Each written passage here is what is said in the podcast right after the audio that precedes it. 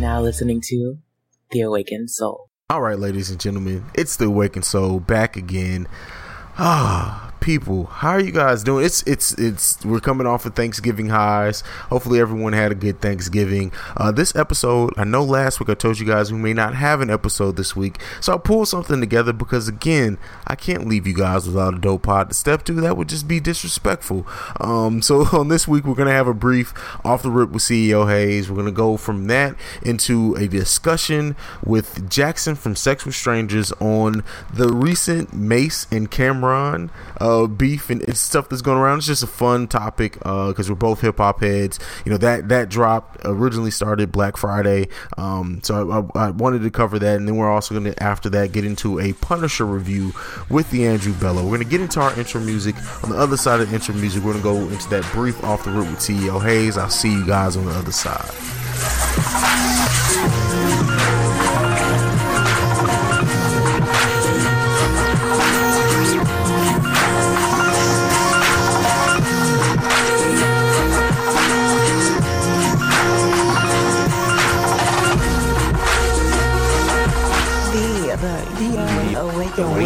Soul.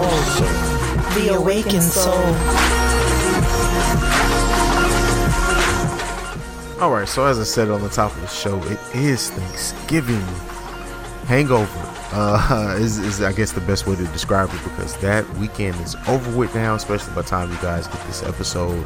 Um, what, what were you guys thankful for when you look back at this past year from last Thanksgiving to this Thanksgiving, or even if you just look at what's happened in the calendar year in 2017, what are you most thankful for?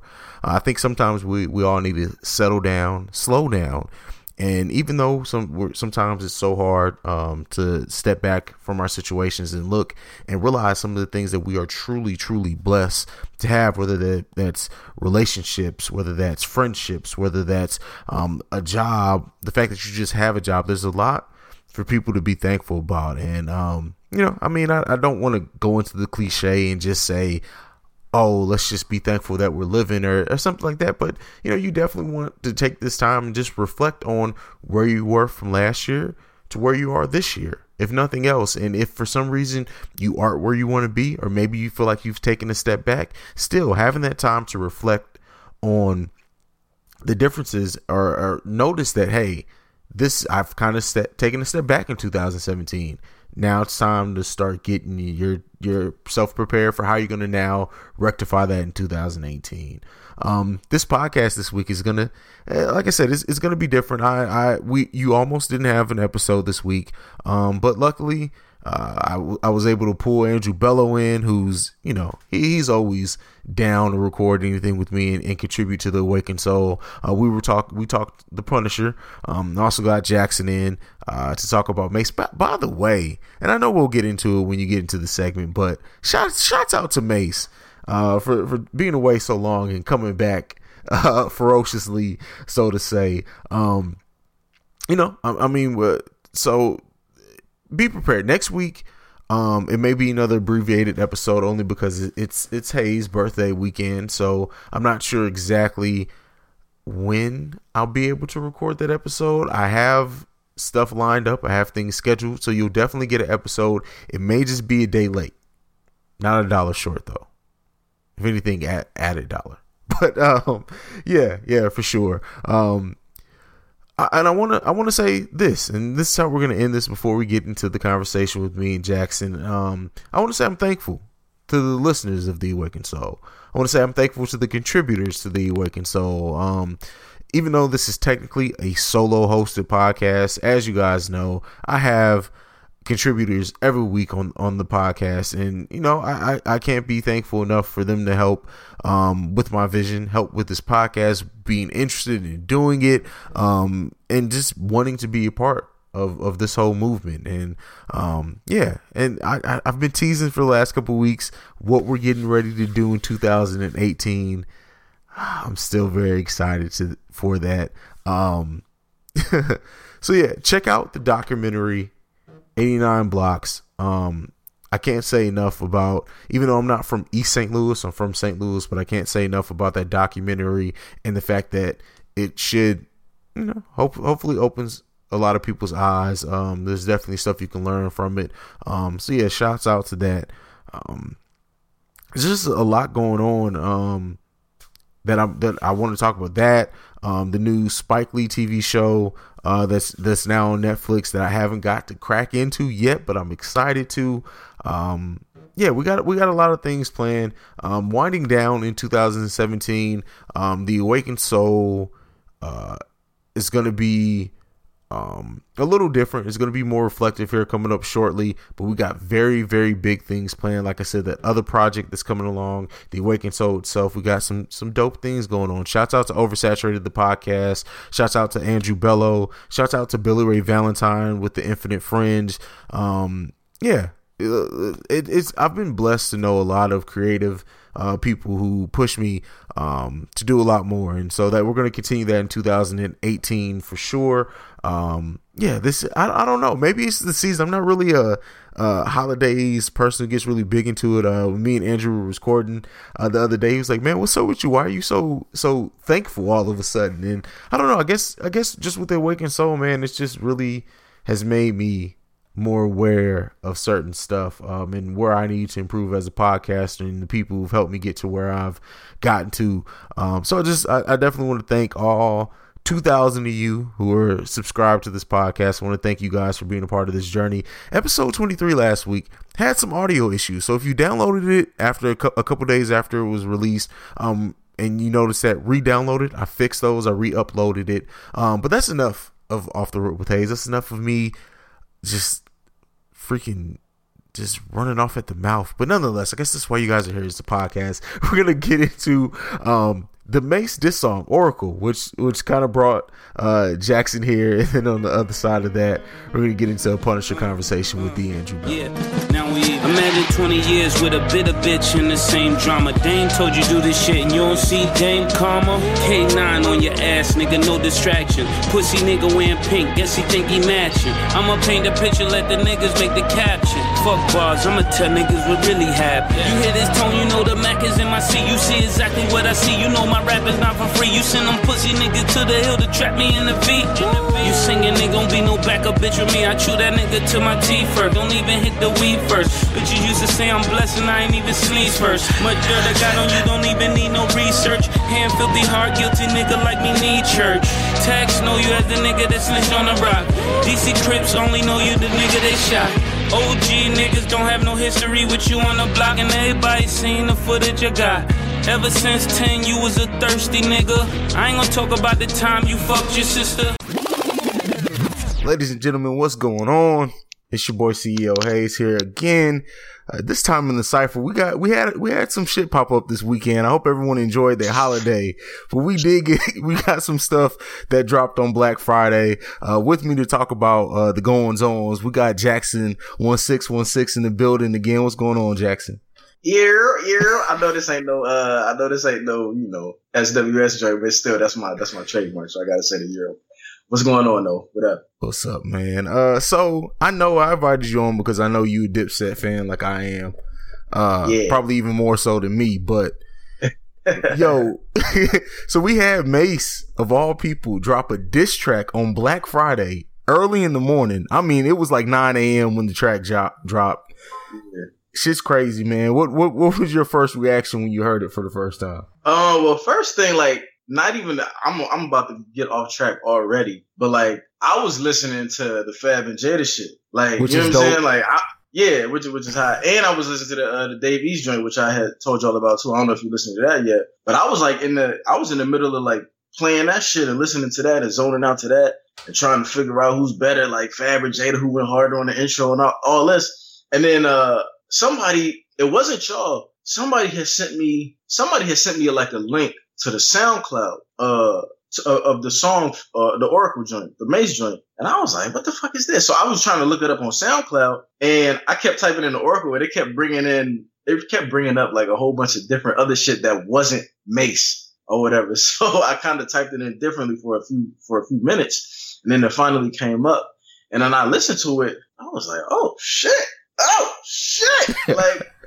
Damn, like what happened? Like, what, why this nigga so mad? Don't he supposed to be in church or something like that? Like, what's, and yo, the shit was crazy. Like, and I'm a Mase fan too. You know what I'm saying? Because like Mase was always hot to me. Really, it, he kind of diluted himself, or kind of like as far as hip hop is concerned, when he left the game and then say he was gonna become a pastor, and then tried to not be a pastor no more, and then come back and like do the welcome back shit, smiling and cheesing, and then he signed with G Unit, which was kind of weird because that's not really his his lane or his his style or whatever.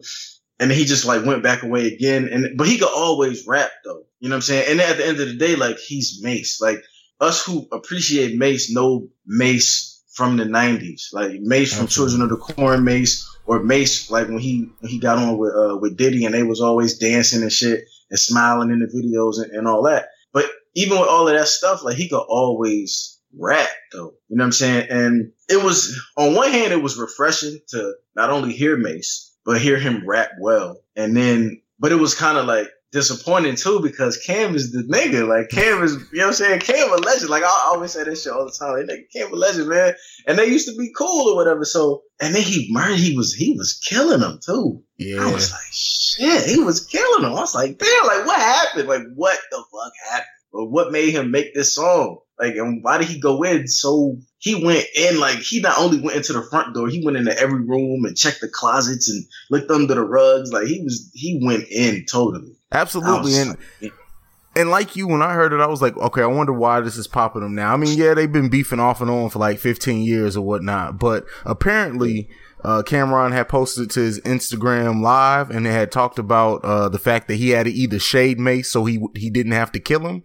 So that's what made Mase come back with, with like this. Yeah. So I mean, I saw that on the uh, on the intro to the program shit. Yeah.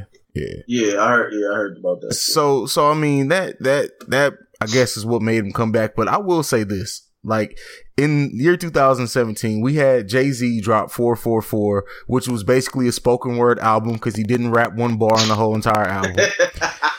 we had we had Eminem drop uh, one of the worst singles that he ever has in his career with Beyonce. It's refreshing to see Mase, who been, who's been away from the game so long, who's in his forties, come back and be able to rap like this. Like, it, take the diss track out of it before. I mean, not even talking about that aspect of it. This guy had bars in this song. Bars. he did. He did. So he, did. Uh, he definitely did. So yeah, I mean, and He- then go ahead.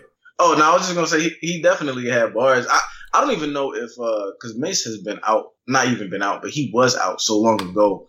I wonder I wonder if anyone else younger than us like really understands like how monumental kind of like that this was or this is. Or do they even like do they even resonate with does it does Mase even like ring a bell to to young people or like do they recognize him as like, yo, that's like a kind of like a OG, or do they just like, who the fuck is this old nigga? Like, I, I just wonder how the younger generation is kind of like looking looking at it or reacting to it. Yeah, absolutely. Because you have to think that there has to be a nice section of people who only know Mase from Welcome Back if they know him at all. Like that's the most recent thing he he did, and that still wasn't Mase in the '90s. Like people forget Mase. Like you said, Mase can rap. Mase can go if he wants to. Yeah, Um, yeah, and he, he definitely reminded a lot of people now. And I think that, you know, Cam'ron and, and Dipset is, have always, you know, they flirted in and out. They've been gone for a little while. They come back, but they've kind of w- always stayed relevant in a way. Um, so if, if nothing else, I think that that would bring people into to Oracle just because they know he's dissing Cam and Cam's kind of always in some form or fashion been around. You know, the Dipset is prepping their their comeback. So this hit at the Right. right, time if you want to look at it, or maybe the wrong time depending on how you want to view it. Um, but overall, before we get into into Cam'ron's response, what do you what do you rate Oracle?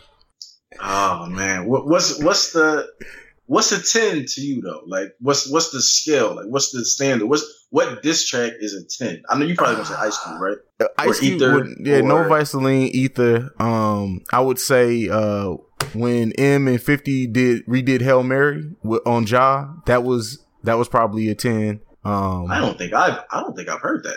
oh really? Oh, I I, don't I have to on, see. on on Run Quick C. yeah, you, oh yeah, yeah. I It- ain't heard. Oh. I, haven't, I haven't heard him on that. I oh, don't when fuck we- about. 50, I don't give a fuck about fifty on that. I haven't heard him on that shit. I, I'm Okay. gonna have to go. I'm gonna have to YouTube that shit after we get off. oh, I'll send you the link as soon as we get done recording.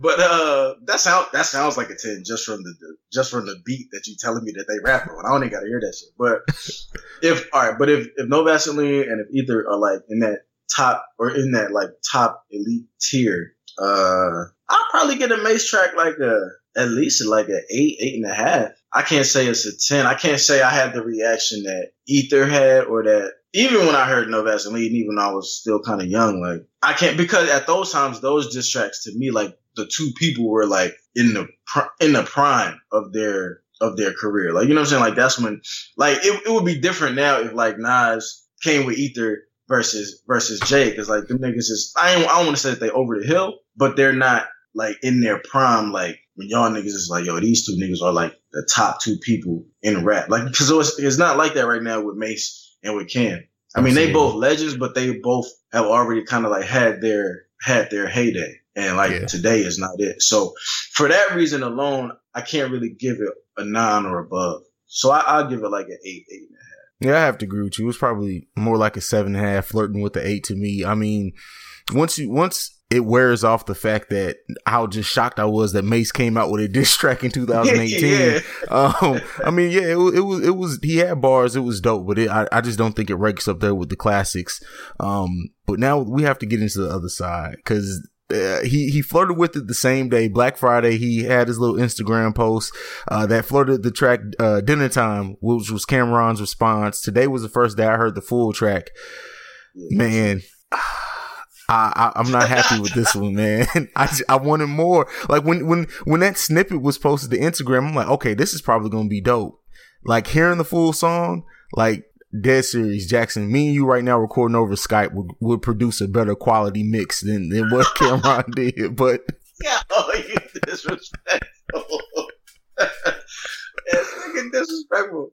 Oh, that's so funny, man. But now, like, I just the IG shit had me hyped. Cause it, it, it didn't have me, it had me hyped, not even really about the song, but just the fact that it took it back to like, like real, like rappers, like real rapping. Cause like, and you know, it wasn't no, wasn't no, I'm gonna see you at your door and let's fucking fight. I'm gonna shoot you. It was like, oh shit, this nigga made a song. Shit was decent. He getting, he getting a reaction from it. I'm a fucking rapper. I got bars. I'm about to go make a song right now. I'm rich. I don't gotta go to work. I don't have to. I don't have to wait until I get off to go. I got a studio in my house. I'm about to go make some shit right now. And like from the video snippet, it seemed like it seemed as if he like he accepted the challenge with open arms and was actually excited to to kind of go back at him. Yeah. You know what I'm saying? Like that's really what got me hyped. And then like the beat that they had in the back, I, I feel like the beat was was hard or whatever. And then from the like you said, from like the little bars that he did spit, I was like, oh shit, he about to he about to come back at him like on some on some on some serious shit. And he was, uh, and his energy in the video was crazy. This nigga was dancing. This nigga Cam don't never dance. This nigga was like dancing. so I'm like, oh shit, this nigga done cooked up some shit within like 20 minutes. Like, god damn. So I was, anti- I was, I guess I was like, the anticipation of it was really, really high. Um, I did hear the full song today for the first time, and uh, it wasn't like a.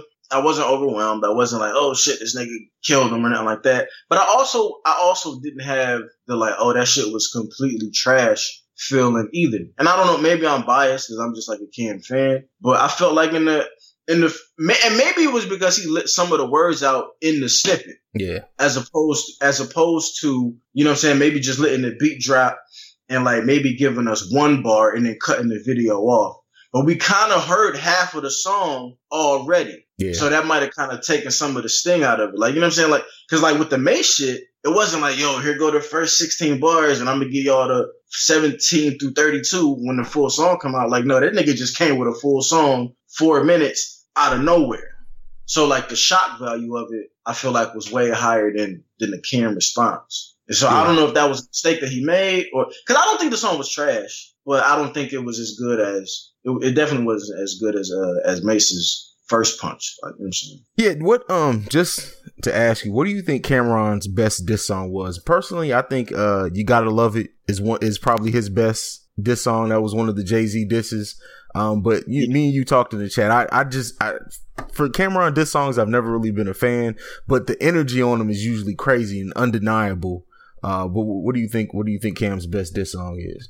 I mean, the most memorable one to me, like I said before, is the Curtis shit. Curtis, yeah. like, like it was funny because because I don't, under, I really don't remember no lines except for that one, and it's kind of like for me, it's kind of like like if you go to a like you might not even know who Kevin Hart is, but you know, uh, you're gonna learn today, or you, or you yeah. know, like, um, you know what I'm saying? Like, you know, like signature lines like that. So for, so for me, when you're talking about a diss track, like you said, sometimes you could just be coming at somebody, you know what I'm saying, on some disrespectful shit, or you can come from the angle of funny. I'm gonna ha- make people laugh at you. I'm gonna basically embarrass you. You can come from that angle.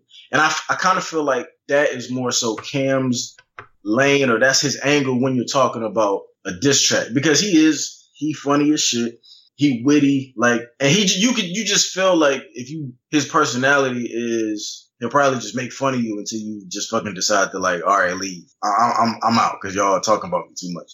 And I just kind of feel like that's his. He probably feels more comfortable in that lane as opposed to the you know just coming out super disrespectful or just straight bars type of lane. So I feel I mean, and I feel like when you're doing a diss track, you, you can either go one of those two ways. And I just feel like he goes the comical way. Um, and maybe that doesn't have a, a, a, the effect that like maybe like the Mase way did or the 50 way did.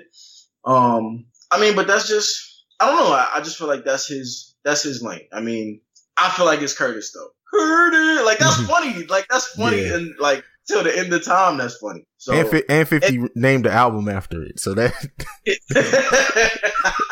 if you like, and I feel like uh Cam don't really make. He doesn't really make diss songs. He'll put a couple of lines that will be a diss in a song. Yeah. Cause it was, I kind of, I like, just kind of like thinking back of like a lot of the Cam shit that I've listened to over, um, over the years. I feel like he's done that a lot. Like he'll put like one or two lines, like that's a jab here or jab there, but it's not a whole song devoted to just dissing somebody. And like the song could be hot. Like, and I kind of feel like, I kind of feel like again, like that's more his thing. Like he, I think he's focused on like making a dope song. And okay, if I got beef somebody, I'll throw a couple lines in here and there. But at the end of the day, like I just want the song to be dope.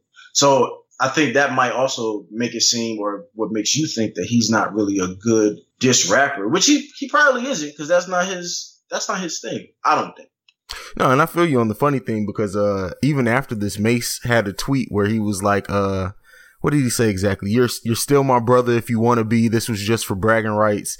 And Cam's response was, "Yeah, we're still brothers. I'm glad I get to brag." Oh, so when yeah. you leave in Harlem again tomorrow, yeah. like that, that like that, that energy is just funny as hell. Like, and I, I, in some, some instances, I, I understand where you're coming from. Like, sometimes just being your natural humor itself comes off like I ain't even worried about it. So it, it, it make, it makes it, it diffuses it from the, from the jump.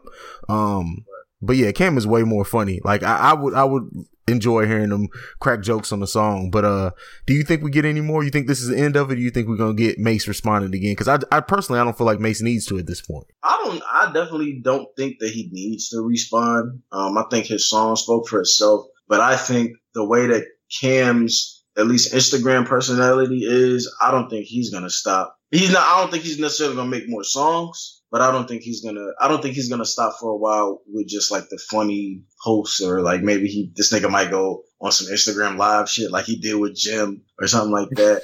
like I think that's like I said, like I feel like he'd be on the more like I'm gonna just embarrass you with jokes and, and, shit like that, as opposed to actually making like a um an actual song that's like uh what's the word I'm looking for? Like a formal a formal track. Response. Yeah, like, you know I'm saying? Yeah, I, I, think it's gonna be more like off the cuff uh, with Cam. I, I, don't feel like Mase. I don't feel like Mase needs to do another song though. Like you said, like that nigga, he came out swinging like hard. Like that nigga came out with straight uppercuts and, and left hooks and straight yeah, up. Like yeah. he did his thing. Yeah, on some. It would be. It would be nice. It would be nice to fucking hear Mase, like not even on this shit, but just like to see if he can still kind of, I don't know, like make make a make some music though, like because he I, clearly he can still rap. Yeah, clearly.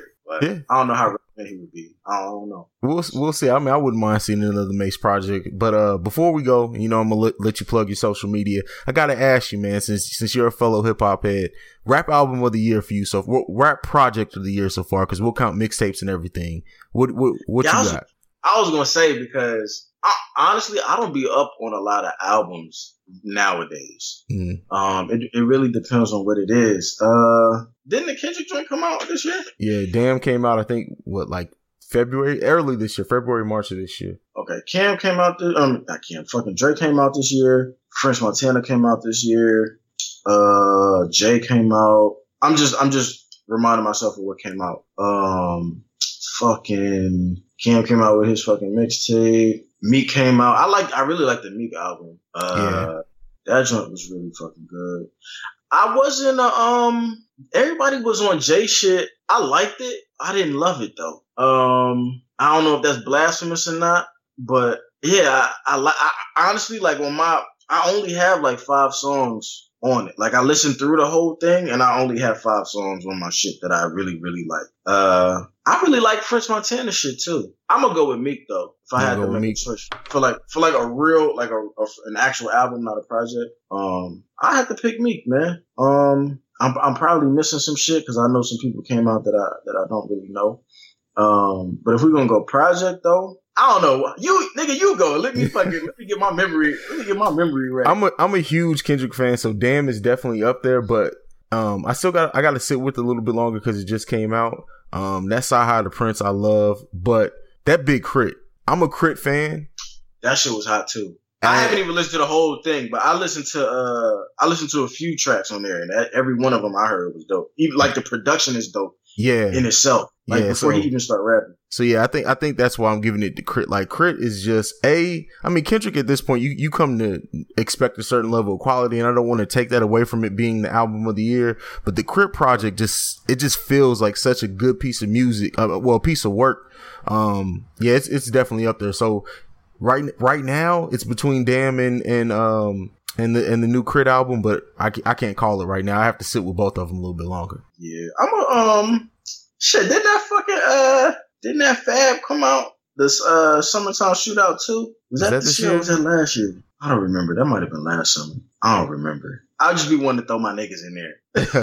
no, that that did come out this year. I think that came out in August. Well, summertime shootout three came out this year. That Dave East is hot though.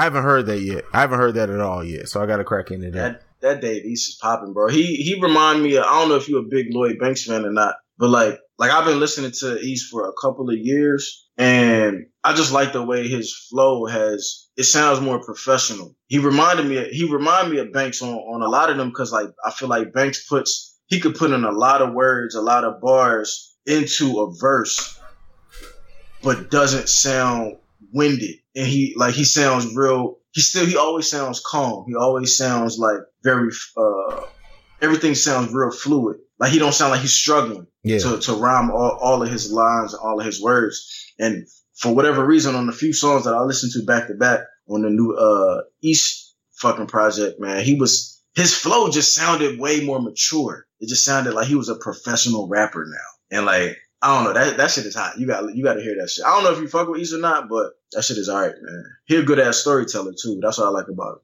Cool. Yeah, I def I definitely have plans to check that out. Probably they may they, they may have to get thrown on tomorrow at work because I already know I'm gonna be head first into some damn paperwork all day tomorrow. But that that's that's for another another day, another story. Uh, Jaxon, tell the people where they can find you before we go ahead and head out. All right, uh, my Instagram is Jaxon one six one six. That's J A X O N one six one six. Also, I'm on another podcast called Sex with Strangers, a grown folks podcast.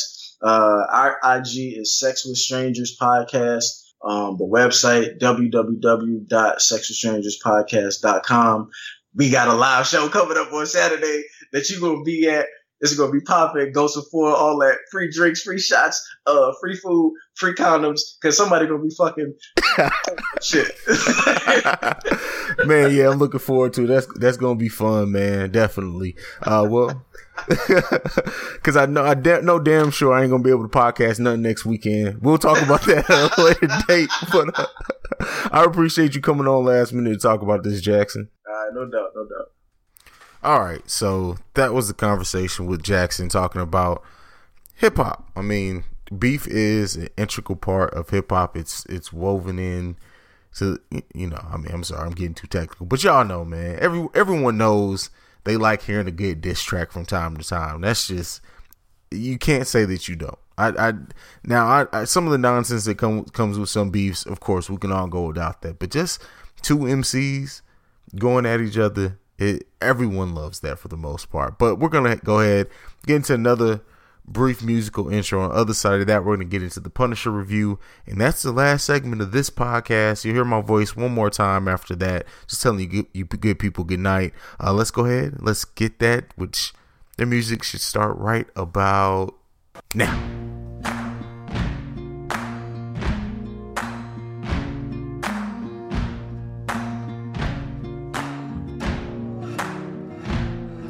Can run on for a long time, run on for a long time, run on for a long time.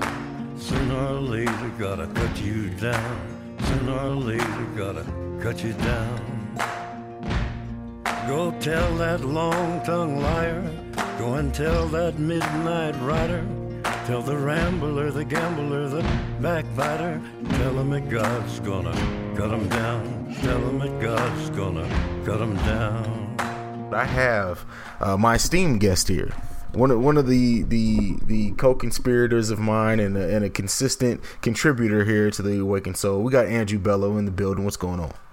Co-conspirator seems about right. Yeah, let, us go with that. Not too much, man. Always happy to be on the Awakened Soul and happy to be talking about MCU related things in general. So let's get to it, man. Yeah, let's definitely get to it. So this series stars Jon Bernthal. Um, yeah, originally, I think I first got familiar with him from The Walking Dead, which he was great in. He also had a role in uh, I forgot the name of the movie he was in with The Rock, but he was really good in that as well. I'm, I'm really finding myself to just be a becoming a fan of his in general. Um, but yeah, yeah. What what did you think? First, let's talk about the cast before we get into the details of of the show. Like, how do you feel about Jon Bernthal as as Frank Castle? Well, yeah, I've been paying attention to the MCU stuff on the, I guess, the MCNU with the the Netflix universe here. Uh, for a little bit, I, I, didn't catch on to Daredevil quite a, quite a, until later on, actually, until after Luke Cage. I went back and then finally watched Daredevil.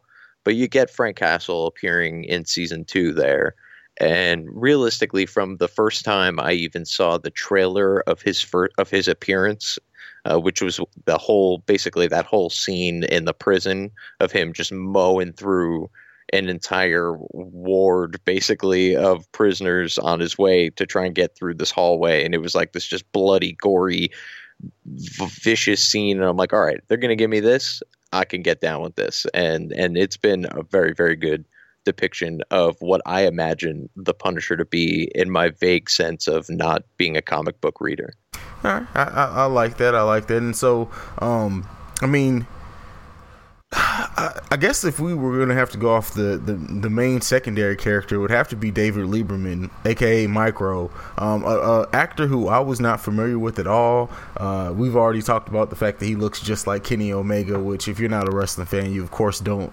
understand that reference yeah. at all. But what did you think about him? Uh, I think he was great. I mean, like the whole his character in general is just kind of like it was what it was. Uh, you needed him to have somebody to bounce something off of if it wasn't going to be Karen, which he could have done, I guess. But uh, I, I like the introduction of him. Um, but also just his relationship with Frank was like.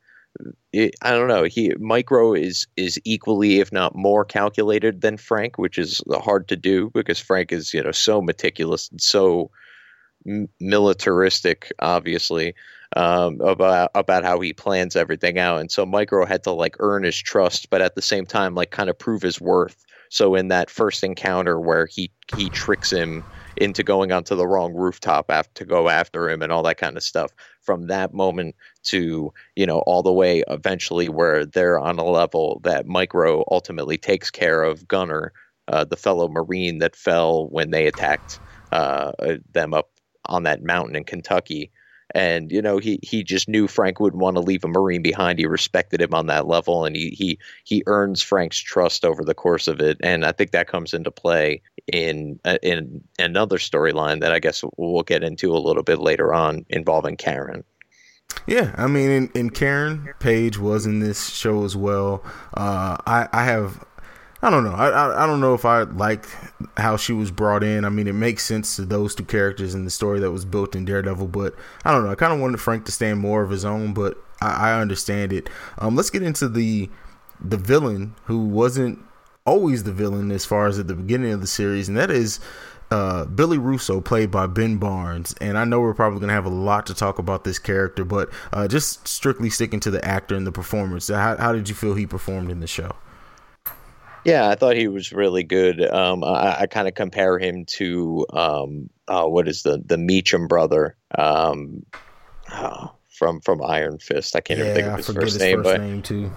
But he's kind of got that same sort of uh, just he, uh, almost like the Miz as our wrestling fans. He's got, just got that face you want to punch. Like I, I knew from the jump when he was introduced that he was probably going to ultimately turn on Frank, like knowing their relationship early on, and then ultimately they built over the course of a couple episodes um, that he, you know, was really maybe maybe he actually was there to help Frank or whatever the case may be. And then when he turned and it was obvious that he was working with uh, Agent Orange and all that kind of stuff, like it, it was the story in and of itself was was well done. I think uh, it wasn't necessarily as cliche as it could have been. And I, I, don't know. I thought I thought the the actor did a good job. I thought the role was good, and I'm interested to see when he comes back. As I guess you, you'll tell me the name of the character, but I figured ultimately this guy was going to turn into some sort of supervillain, and that's ultimately where we went. Did I say ultimately enough times? yeah, you said it. You said it enough times, but uh, yeah, yeah. I mean, you you knew where it was going to go once he started to do that turn. And then we also had uh, Amber Revah, I believe is how you pronounce it, um, playing Dinah Madani. Is that how you pronounce her last name? Uh, she Madani, was the yeah. yeah. the she worked for the Department of Homeland Security, um, working to take Frank Castle down. She was really one of the first ones to catch on that he still may be alive. Her story was was you know pretty deep itself. What did what did you think about her? Uh, I I like this character. She was, you know, from from the get go. You kind of figured that she was. You know, I I thought it was pretty clear that she was ultimately going to make that kind of call at the end of the day. That she was going to help Frank or realize that Frank wasn't so bad or whatever the case may be.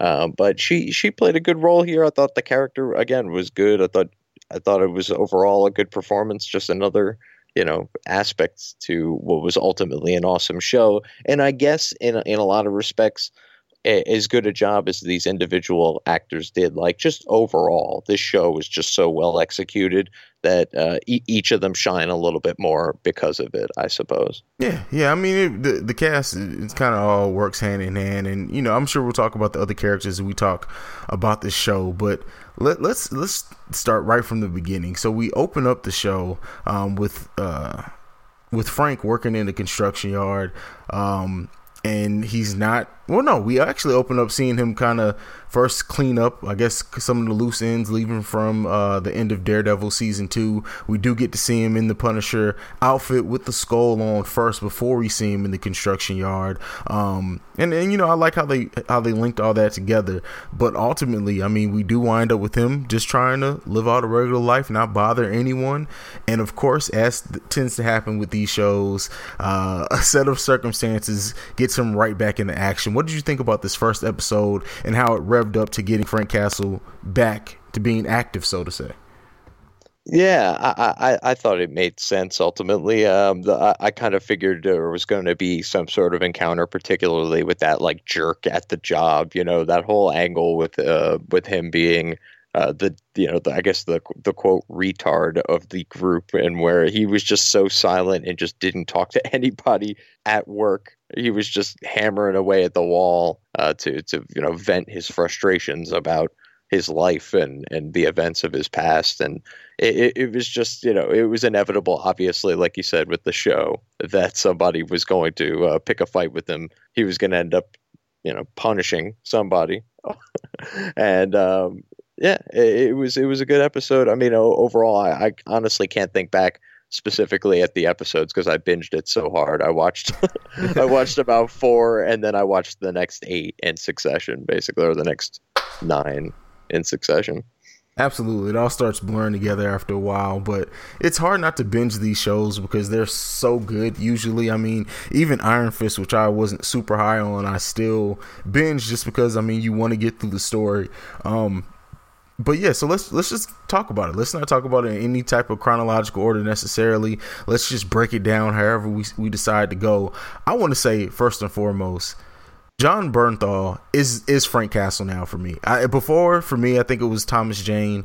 Um, like I just associated anytime I thought about live action, I associated him with the Punisher. Uh, his story in this, I mean, we talked about it when we talked about Daredevil. I mean, well, I talked about that with Coop. You you weren't on that that show, unfortunately, but yeah, I mean, everything about uh, just the build up and his family and that story. It all makes sense. Like uh, they did a good job of making you get emotionally attached to him uh, in that show. But I think they they drilled it home even more. You get to learn about his army buddies, what he went through when he was in when he was in the military, and you know punching his uh his uh I guess his commanding officer I guess it was in the eye and, and knocking the man's eye out. But uh yeah, yeah.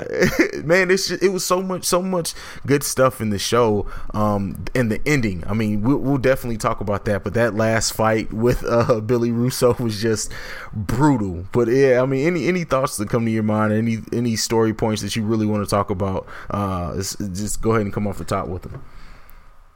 All right. Well, a couple in particular was uh, Lewis Wilson, who was the the young soldier that was blowing stuff up all over New York and had kind of just gone crazy and I thought there was two really cool things about this character in particular. One being uh, the the outside world's comparison between him and Frank, thinking that that they're not uh, dissimilar, really. I mean, they're just kind of lunatic ex-military guys that are out there uh, taken matters into their own hands for reasons of their own choosing. And Frank's just so happens to have some sort of code. We know that, and people who are close to him know that. Even that one detective, uh, Owens, I think his name is, or Owen, mm. uh, but uh, he even he sort of knows that. And at the end of the day, it's just you know there is a very thin line between Frank and a lunatic terrorist. Uh, you know, the, the vigilante thing is illegal for a reason, and some people can justify it, but it, it's like the Batman complex. It's the same sort of deal. Like the Batman's always wanted by the police, even though he's like working with the commissioner. Uh, but but you know, the Punisher has that same sort of aspect to him, and it it, it is a very thin line, and and Lewis Wilson is is dancing on the other side of it, and I like that they threw that out there and made that kind of a main storyline as far as his public perception, I suppose. Now knowing that he's alive again, which is crazy enough. Yeah, yeah. I mean that whole I mean, it was a slow build to them realizing that he was alive again, and uh, I, I, it opened up a lot of story possibilities. I love how Billy Russo, who at the time we're still looking at him as a friend of Frank Castle, once he got wind that Frank may be alive, he he he he was uh, reaching out to him using the old radio codes, going to talk to old buddies. They really did a good job of building. Uh, the friendship between these two guys, but I mean, the thing that that made me question the only, and this is really the only and it's not really negative. It's more like a critique. Is that um, Frank had no problem telling his, and I forget his name, that his other uh, former military buddy that he was alive. Him and him and Russo were so close. Why would you hide that from him? I, I mean, maybe that's just my thinking on it. Did, did that question pop up to you at all over the course of the series?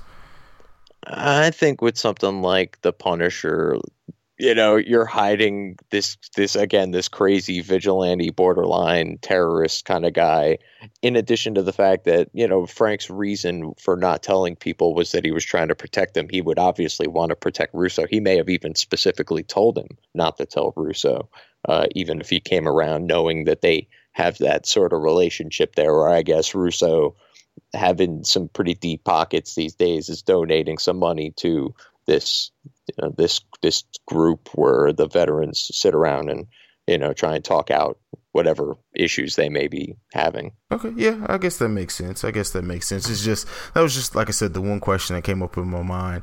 Um, and as much as I love Frank Castle, which I did, and I, I said how much I love Jon Bernthal, um, David Lieberman, like everything, almost everything he did in the show, like his story as far as like how the government made him a scapegoat, and you know he was quote unquote killed right in front of his wife, and they thought he was dead, and he's sitting there hiding. He has cameras set up all in his house to where he's still seeing his family. Um, but how he gets the upper hand on uh on Frank Castle when Frank has him tied to the chair, I just think was was genius. Like I, I, I found myself liking him more and more. And Micro's been one of those characters. You know, I'm a comic reader. I've never really I've never really cared for Micro as a character, but this show made me care for the guy. Yeah, I mean, I, am unfamiliar, obviously, as as always, but I, I I like the character. I did like their relationship in particular. Like I was saying earlier in the show, I just kind of uh, uh, he he was interesting. I'm hoping to obviously see more of him moving forward. When he got shot, part of me for a minute actually thought like maybe he was dead, even though like I immediately snapped to and was like, no, obviously this is all part of the plan. But um, I, I, thought, oh no, he's gone. Like that A sucks, and B like does Frank now like just swoop in and take his family? uh, but but uh, you know the, he he was uh, yeah he, he came through when he needed to, and you know good good on Micro, good on uh, David, good old David Lieberman. It, it was you know just another one, character that I liked. Um, but what I, what I really wanted to talk about it and, and what was Karen actually is you were you were talking about before you didn't have a whole lot to say about her. Um, this this relationship with him and her is just wow for me. Like this all makes so much sense. It tells you so much about the Frank Castle character to me in that like it, he clearly has some feelings for her and anybody who's out there and they're talking about whether or not they know how Frank feels about Karen, they're full of shit because Frank doesn't know how Frank feels about Karen, and it, it's like that's the the kind of beauty of the whole thing. Like he he trusts her, he likes her, he probably loves her, but but how does he actually love her? Uh, you know, he he's got to actually uh, you know get get sort of attached to Micro's family pretty quickly, but Karen's so different. Like he actually refers to her as family and loves you know, but he loves his wife and he doesn't want to dishonor it and he's got all this stuff going on and it's just it, it's like i said very telling because you don't get to see a lot of emotional kind of stuff out of frank but you know he's dealing with all this when he's not killing people. So you almost kind of don't blame him. yeah, true. When he's not viciously murdering people. Um, but yeah, yeah. I mean, I, I, I, do like the relationship between them, I, and that's why I kind of backtracked and said, you know, I with the way it was set up in in Daredevil season two, I, I understand uh, their dynamic, but I don't know. I just I almost wish we didn't see her just because I believe Frank Castle is going to pop up. I want to believe he's going to pop up in other shows and maybe have it fleshed out there. But I mean, she really did need to be a part of his story. I mean, honestly, she she attached herself um, to him a lot in that season too. So I do understand it that way. I was probably a little bit too harsh there.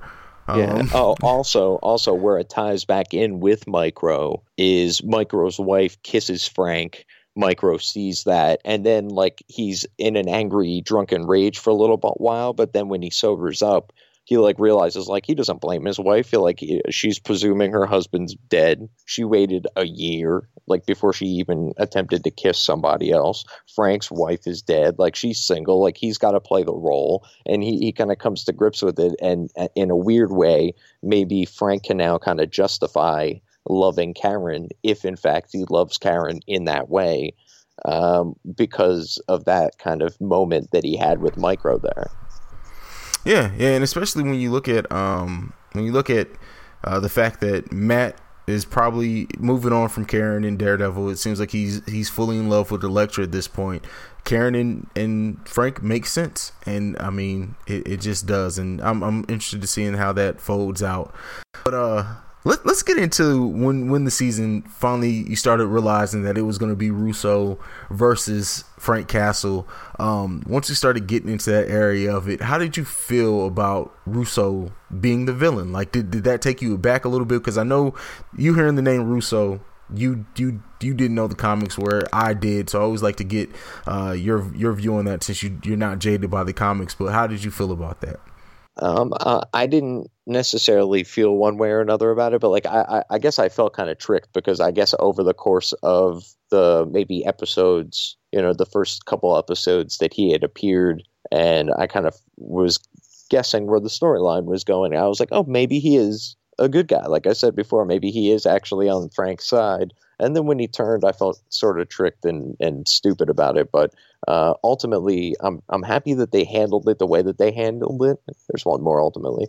Um, that um, if um, my fear was that they would go the way that they went with uh, with Diamondback and Luke Cage, and that in the course of these next six episodes or whatever the case may be, that he would get some sort of power or some sort of boost up. And now it's like the big super epic battle at the end. And we did get the big super epic battle at the end, but it was the way it needed to be. It was close, it was raw, it was visceral, it was, you know, just history of violence kind of just two guys beating the crap out of one another him scraping his face all over after them building up over the course of the whole season that billy russo never takes a shot in the face despite all the fighting he's ever done. And and it was just poetic in the most masterful of ways.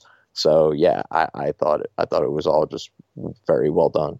Yeah i mean the fight scenes overall uh, in in this show were just so on point. Like they just they felt the right level of brutality. I mean, everything about it. Um, that ending fight between those two.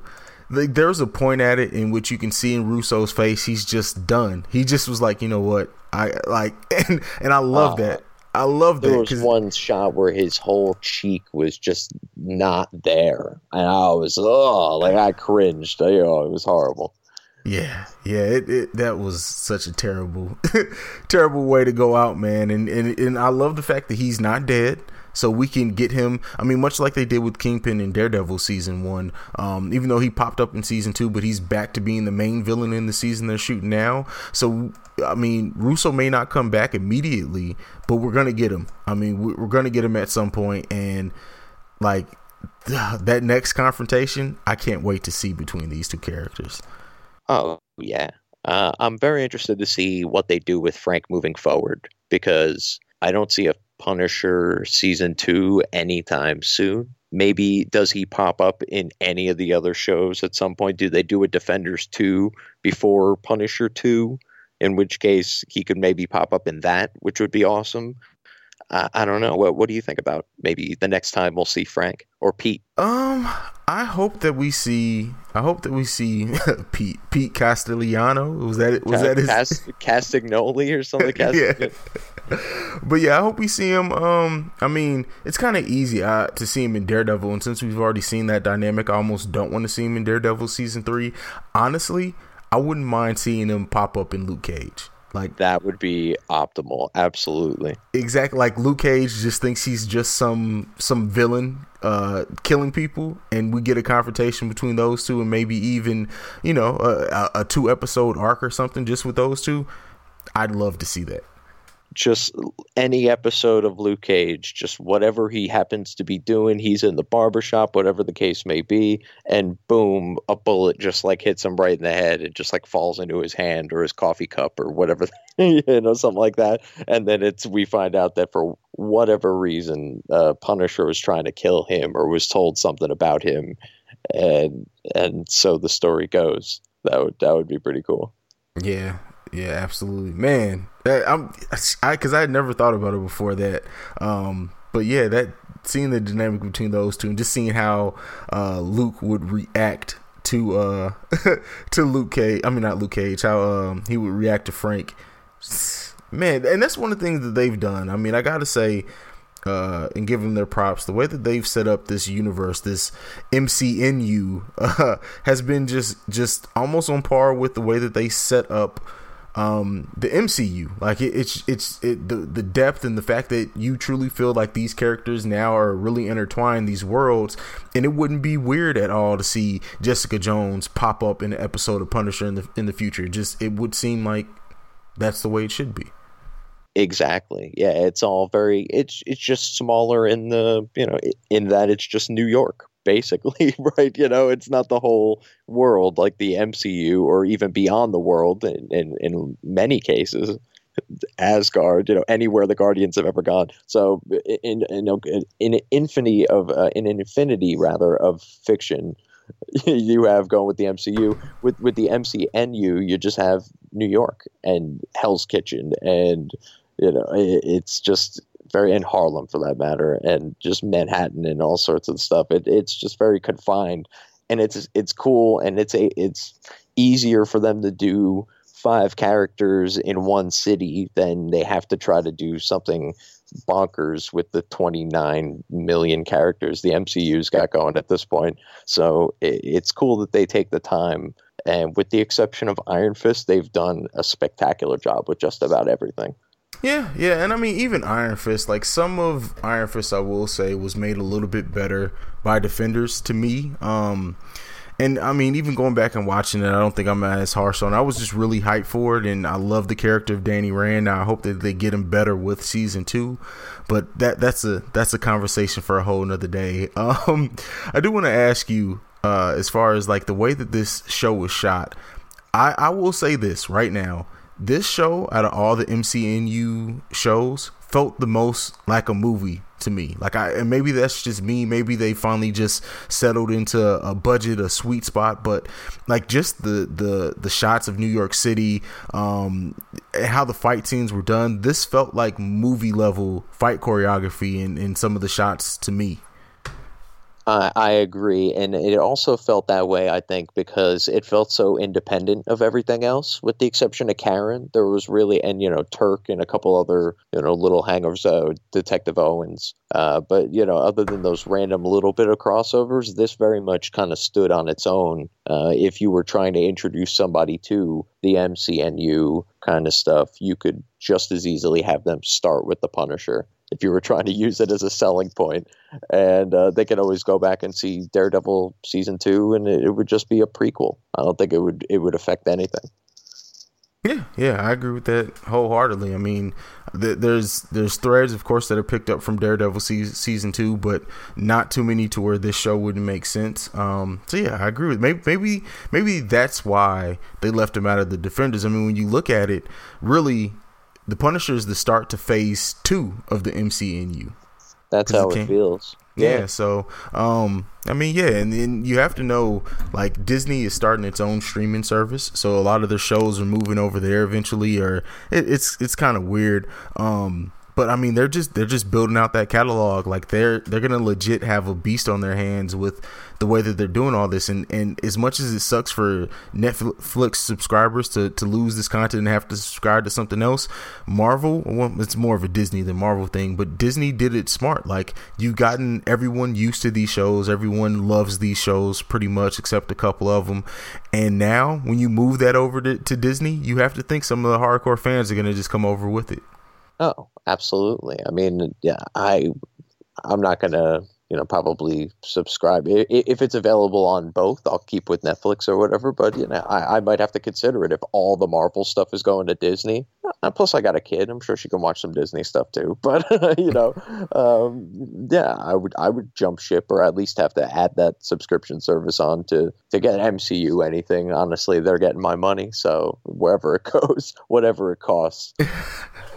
Yeah i mean yeah they're doing that and Star Wars is getting a live action TV show over in that new service when it starts. Like, and it's it, it it's good for Disney because they hold some of the most beloved franchises that nerds love. So like they they know they're gonna have that built in already. Like you got you got the MCNU, you got a Star Wars live action show as well as uh, I think a new animated show is coming over there too. And they're talking about doing smaller films specifically for that service. Like yeah, I'm I'm signing up day one. Yeah, I, I hear you. So uh, I'm I'm going to ask you, in case you weren't going to ask me, ultimately, where does this rank for you as far as the shows uh, on the MCNU? This is right up. So uh, initially, after seeing it, I said, and I think I texted you this too. It's right up there with Daredevil season one to me. Um, I think now, just looking back at it, it's a little, very little below it but it's so it's it's my number two um, with Daredevil season two following it, and then Jessica Jones, then Luke Cage, um, then Defenders, and then Iron Fist. I don't think I missed one. So yeah, that that's that's that's my list. Where where does it stand on yours? I think this is like number two for me. Honestly, I'm a, I'm a, I'm a significantly different order than you. I was Jessica Jones is still my favorite, so I'll go with that first. Uh, this being the Punisher number two. From there, probably Daredevil season two. So uh, weirdly enough, the Punisher again getting into my top three twice, and then uh, Luke Cage Defenders, Daredevil one, and then Iron Fist. I think that's everybody. Wow! But, so Daredevil one is is that low in your list? That's surprising, but I mean, I, I, just think I think two was better than one. So from there, um, I just I didn't love one as much going back and watching it again, which I have done. It, it, was better than I thought initially, but still, season two was just I don't know so much more stuff with with Frank involved, obviously. yeah, yeah, but and Jessica Jones, like that that show to me was just so good as just a TV show. Like almost the superhero element was needed, and it had and it's had the best villain of the MCNU to me. Oh yeah, the Kilgrave purple. element was just perfect. The pur- Purple Man. Yeah. Um, I'm very interested to see where it goes from her moving forward. Season two of Jessica Jones is something I've been as heavily anticipating as I have anything in the MCU or MCNU for that matter. Um, I'm, I just like I said, season one I loved it. I think I've probably now watched it at least three times through. I just think it's it, it, was good. Like you said, Kilgrave was a huge element. She's great. The whole aura and feel of of it. It was just I don't know. It was, it was grimy and just like New Yorky. no, not not to equate the two, but it was just it, it, felt so real and uh, all of it was just wonderful. I don't know. I can't wait for for whatever they have in store for season two as far as the villain is concerned. Yeah, for sure, for sure. Um, so I want to ask you this. Uh, you know, I like leaving off before we leave with just some random question to to to get a peek inside the the mind of Andrew Bello. But if you could pick Marvel, whether it's the MCNU, MCU, to do any DC character, who would it be? To just like bring them into the MCU or have their own feature or whatever. what, what, what, for basically Kevin Feige and his team to do a DC movie, one DC character movie, not really bring them into the MCU, but for them to run and direct and and produce that movie.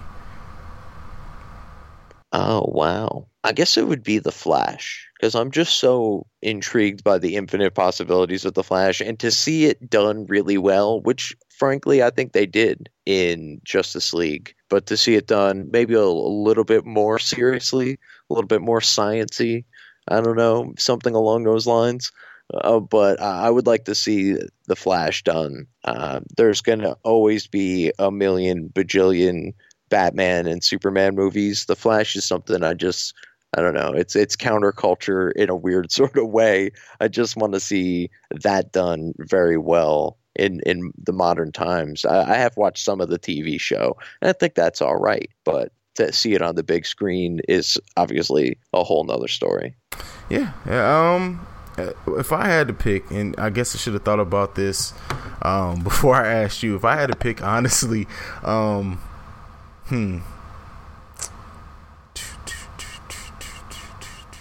You know what?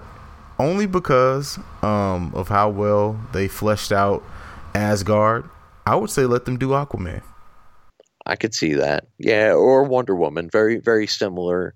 Um, in, in my in in many respects, in my opinion, anyway, I see those those parallels between uh, Wonder Woman and Thor a lot. But but yeah, Aquaman's almost in the same boat with the Amazons being, I guess, parallels to the Amazonians at at least at one period in time. Oh yeah, yeah, for sure, for sure. Yeah, the the more parallels as far as characters is definitely Wonder Woman and Thor. But Andrew Bell, anything before we leave left that you want to talk about the Punisher, MC, NU, or just anything on your mind before we tell the people good night? Um, I think we said it all, man. I, I don't know. I don't know how much there's to talk about. I'm looking forward to it. What is the next one? It is it is Jessica Jones, I think. Yeah, I think it is Jessica Jones. Oof. I'm very, very excited for that. Very excited for any and all things Marvel. We'll be back talking Black Panther before we know it, I'm sure. Oh, absolutely. Absolutely. We'll be talking about that. And then shortly after that, uh, Infinity War, which man, we got to plan something big for that. Ooh, you know what? That's what I want to say is I think I've decided I'm to do my absolute best to not watch any trailers, spoilers, anything of any kind for Ant Man, which is after Infinity War. I haven't seen or heard really anything other than the little Captain Marvel might be potentially tied up in there. But I, I don't want to. I don't want to spoil it. I felt like Ragnarok in some respects. The funny moments felt um, excessive because I saw half of them in all of the commercials and the trailers. So maybe if I don't have that same vibe with Ant Man, which is definitely going to be on the funnier side, it'll be a little bit better. So I'm going to try and cut myself off at all possible times. Hopefully that works out we'll see. Yeah, I'm the same way for uh, Infinity War. I've already made the stance that once I see Black Panther, whatever's in Black Panther, that's going to be the last thing I see, and I'm not looking at. And if I see Avengers, Marvel on it, I'm not reading it. I just have to separate myself Ooh. because I, w- I want to go into um, Infinity War completely just to, to just take in what they present. I don't want to know anything. And they've done a pretty good job. Besides a couple of story points, we really don't know much about it. And I want to keep it that way as much as I can. Yeah, I saw the trailer already, so I kind of want to. I, I want to start completely fresh with one of them. So hopefully, Ant Man, I think, is the next one after that. Hopefully, I can avoid it, even though I'm already worried about what I do if they show the Ant Man trailer during Infinity War. Like, I'm not going to risk timing it or going at the last second, or uh, I don't know. I'm going to have to find some way of censoring myself from it for the three to four minutes it airs while I'm sitting there. Yeah, absolutely. Uh, yeah, yeah, that's going to be interesting. Good, good, good, luck to you there, friend. Exactly. but all right, man, tell the people where they can find you. They can find me online to talk about politics at the Andrew Bello. That's T H to the E, A N to the D, R E W B E L L O, and to talk about wrestling, MCU related things, all things funny, wonderful, and not so politically conscious, basically. Uh, you can find me at WWPN Bello. That's WWPN B E L L O. All right. Well, Bello, until next time, peace. Peace. Hopefully, you guys enjoyed that review. You enjoyed this episode of The Awakened Soul. Like I said, sorry that this week wasn't as in depth as, as it is sometimes in The Awakened Soul. Uh, holiday week, so short week. Uh, uh, we'll, we'll get back. Believe me, next episode next week is to be a doozy for sure. Um, nonetheless, this is The Awakened Soul. I'm CEO Haize. You can follow me at CEO H A I Z E. More importantly, if you want to send me any feedback, questions, comments, concerns, do it at theawakensoulpod at gmail.com. That's where I can be reached as far as in the email format. Again, I want to thank each and every one of you guys for taking this long. If you've made it this far, stealing this from Andrew Bello, you are a brave, brave soul. Thank you again. Good night. Love each and every one of you. Peace. Yo, yo. Blowing niggas with rusty ass German things. Giving the double as I motherfucking claim the fame. Throwing your wetsuit when it rains and pours and all. Hit them with the fall, don't even know them from a hole in the wall. Get at me, niggas wanna clap me. Snitches wanna rap me. Put it right where they back be. Keep my guns close to me, enemies even closer. Sending kites with the Motorola's. Yo, give them the cold shoulder with a hollow tip to match. Bad apple out of the bat, obsessed with gas. Since a little dude eating niggas full buck 50s. Niggas could kill me, but they coming with me. How about that? Send the queen bee to attack. Only your fly bitch like that can leave him relax. Rock him to sleep, make him think the drama is dead. Yo, I smile up in your face, though I'm plotting instead. Yo, it's the real shit, shit to make you feel shit. Lump him in the club, shit. Have you out and out when you bump this. Drugs to your eardrum, the war uncut. Have a nigga OD, cause it's never enough. Yo, it's the real shit, shit to make you feel shit. Lump him in the club, shit. Have you out and out when you bump this. Drugs to your eardrum, the war uncut. Have a nigga OD, cause it's never enough. Hot damn hole, here we go again. Light as a rock, bitch. Uh. Hard as a cop, bitch. Uh. This shit not for blocks. Do hard tops in the parking lots where my nigga rock like the spark a lot. My Brooklyn style speak for itself.